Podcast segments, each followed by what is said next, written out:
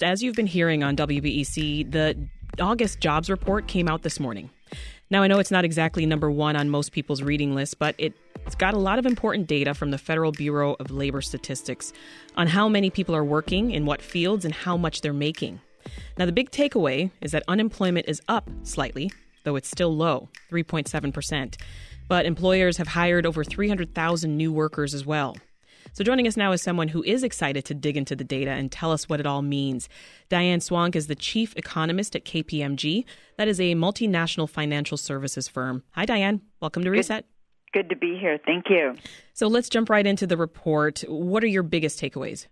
Well, it's really interesting. August is such a quirky month, and we're having such a hard time seasonally adjusting everything, even though it looks like we had this big surge in participation, mostly by his- Hispanic men and women during the month, which is why the unemployment rate moved up and the number of unemployed moved up. Before seasonal adjustment, it actually was flat with July. So it's a bit of a head fake. Um, the good news is that at the end of the day, wages are, you know, plateauing at a high level, and they're still growing at a nice clip. Mm-hmm. That's the good news. From the Federal Reserve's perspective, unfortunately, all the turn we're seeing in the labor market, the elevated number of people who are still out sick due to Omicron, it was up again in yeah. August, more than sixty percent than any month prior to the pandemic of people just out sick. Imagine the staffing shortages that's exacerbating out there. All of those costs in the service sector could create a floor on how low the Fed can get inflation in this environment. That's what they're worried about.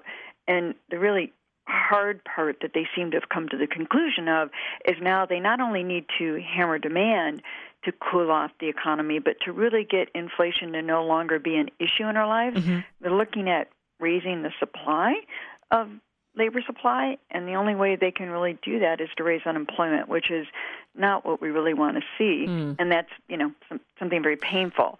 They see that as a lesser of two evils, doing it slowly and sort of grinding inflation out of the economy. Right. That sounds nice, but boy, that's not an easy sell to mm. anyone out yeah, there. Yeah, um, unemployment is up, but employers, as I understand, they, they have hired a lot of new people. Why is that? Well, it's it's we are still, again, you know, this seasonal adjustment, we are still seeing huge demand for workers. And in fact, you know, in the month of July, we had two job openings for every worker seeking a job. And if we just hold at the July levels on job openings, we still have one point nine workers uh, or one point nine job openings for every worker out there. The Fed would like to see it closer to one to one.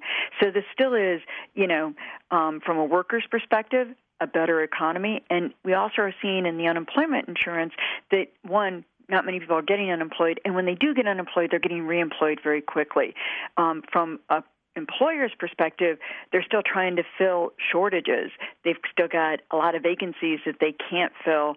And there's also a really big mismatch between where people live and where the jobs are. They're no longer mm. in places like downtown areas where the service sector once flourished. It's coming back, but not what it was. They're often in further out resort areas and places like that. And even some white-collar jobs have moved to more rural areas as they did, you know, the pivot to work from home. So you have this sort of mismatch of, can you afford to even get to where the job is?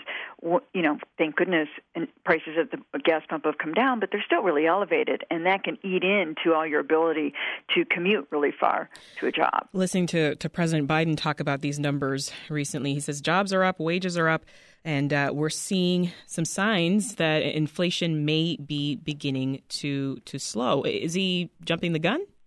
No, we are seeing signs that inflation is beginning to slow, and that's great.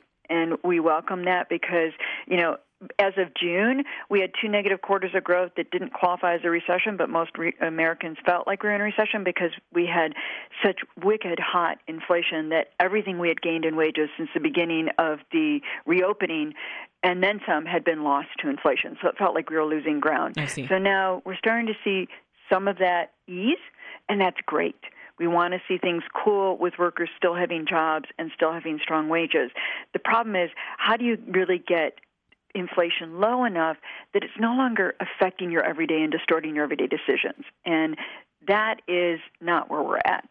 So we're going in the right direction, but not likely to get there fast enough that we can avoid a more entrenched kind of prolonged inflation that erodes living standards and becomes something more similar to the nineteen seventies, where you had a two decades long inflation and stagflation. Mm. That's the alternative, but it's easy to say that. It's much harder to live getting from here to right. where we want to be.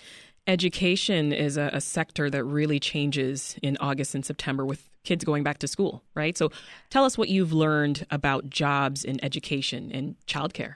This is really um, one of the tragedies still of the pandemic, that they're still down so far. And in fact, education lost jobs, seasonally adjusted, in the month of August because they were not able to hire up as they usually do. And we know the staffing shortages in the schools, everything from teachers to support staff to bus drivers, acute staffing shortages. And this is really important on inequality, and because we lost more education, of course, to the move, pivot to online learning. We've set back by decades kids that are nine years old right now.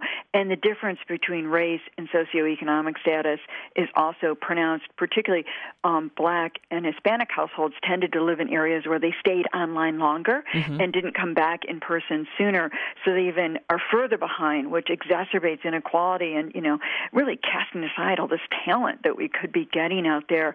And those jobs still being down really are a problem for both working parents getting back to work and being able to provide for their families, and particularly working mothers, but also um, the fact that education, we're not able to recoup the education lost. And, of course, you know, in areas where they have even less money to compete with the private sector, they're not competing and they're losing more teachers, and yeah. that is really setting us back. So that's one of my biggest concerns, is that this is a generational blow that we're suffering, and also exacerbating inequalities. And these are the things that we yeah. need to think about, you know, more from a fiscal policy side of it as we go forward. How do we re-educate and bring people back up to speed after what they lost to the pandemic?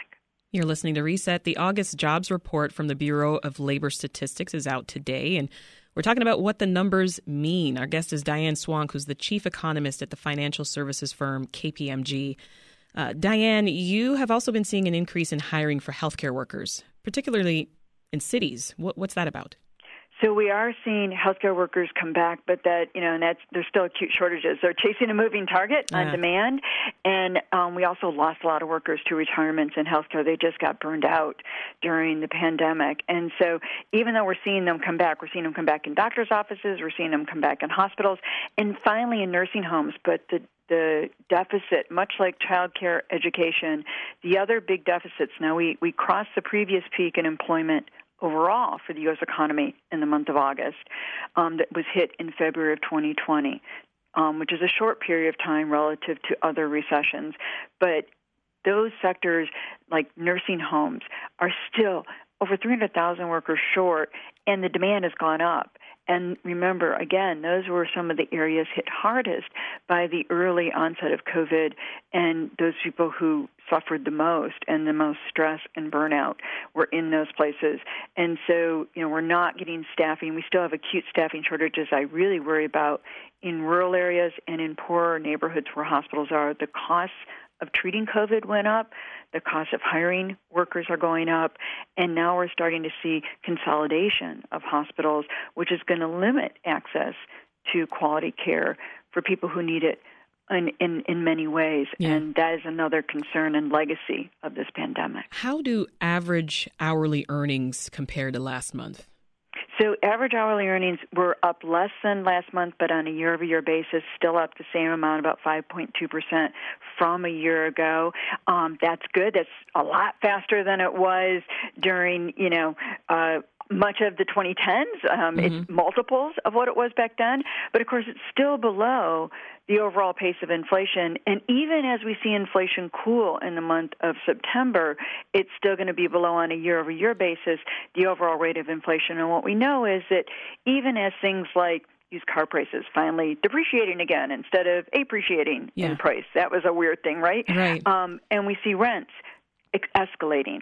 You know, this is what's really hard, is the shelter costs going up matter to people. Grocery bills matter to people. Oh, yeah. And those things that matter the most in the service sector are still going to be rising in price, even as we see some disinflation in things like used cars. But a used car can't feed your family unless you're going to use it to get to your job. So I think that's really important to keep in mind, that even though wages are still holding up, they're plateauing at a high level, and that's great. Yeah. But, you know, it's not enough in this environment, and it's why the Fed is so focused on cooling inflation, because you really do lose ground, even if wages are strong, mm-hmm. if it's not enough to compensate for the cost of, you know, of living that you're trying to keep up with. We'll touch on this quickly before I let you go, Diane. You've been keeping an eye as well on the, the cost of utilities and on yes. high costs making people default on their bills. What, what is yes. the latest on utility bills? Yes, we've seen a huge default on utility mm-hmm. bills. And, you know, part of the reason is because they're just so expensive, and people just couldn't. And we also had major heat waves across the country, and luckily we didn't feel it as much in Chicago, but um, it really pushed the energy grid to the brink, but also very expensive to pay for air conditioning. And that meant that people literally defaulted on their utility bills. And what you worry about is how much will they be shut down going forward. Now, a lot of places require you to not turn off the utility bills in certain times of the year so that people don't freeze mm-hmm. or they don't, you know, heat exhaustion is a real thing too. And this is something that, you know, we're not really paying enough attention to as we've had these heat waves, blistering ones across the country.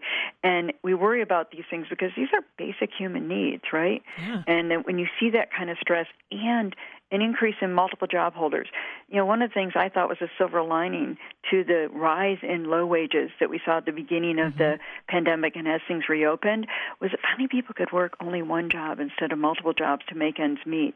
We're now seeing the stress of trying to meet those bills, like utility bills. People are picking up second being jobs. Able to, yeah. having to work more than one job. Side hustles for sure. Diane Swonk is the chief economist at the financial services firm K P M G. Thank you so much for breaking that down, Diane. Thank you.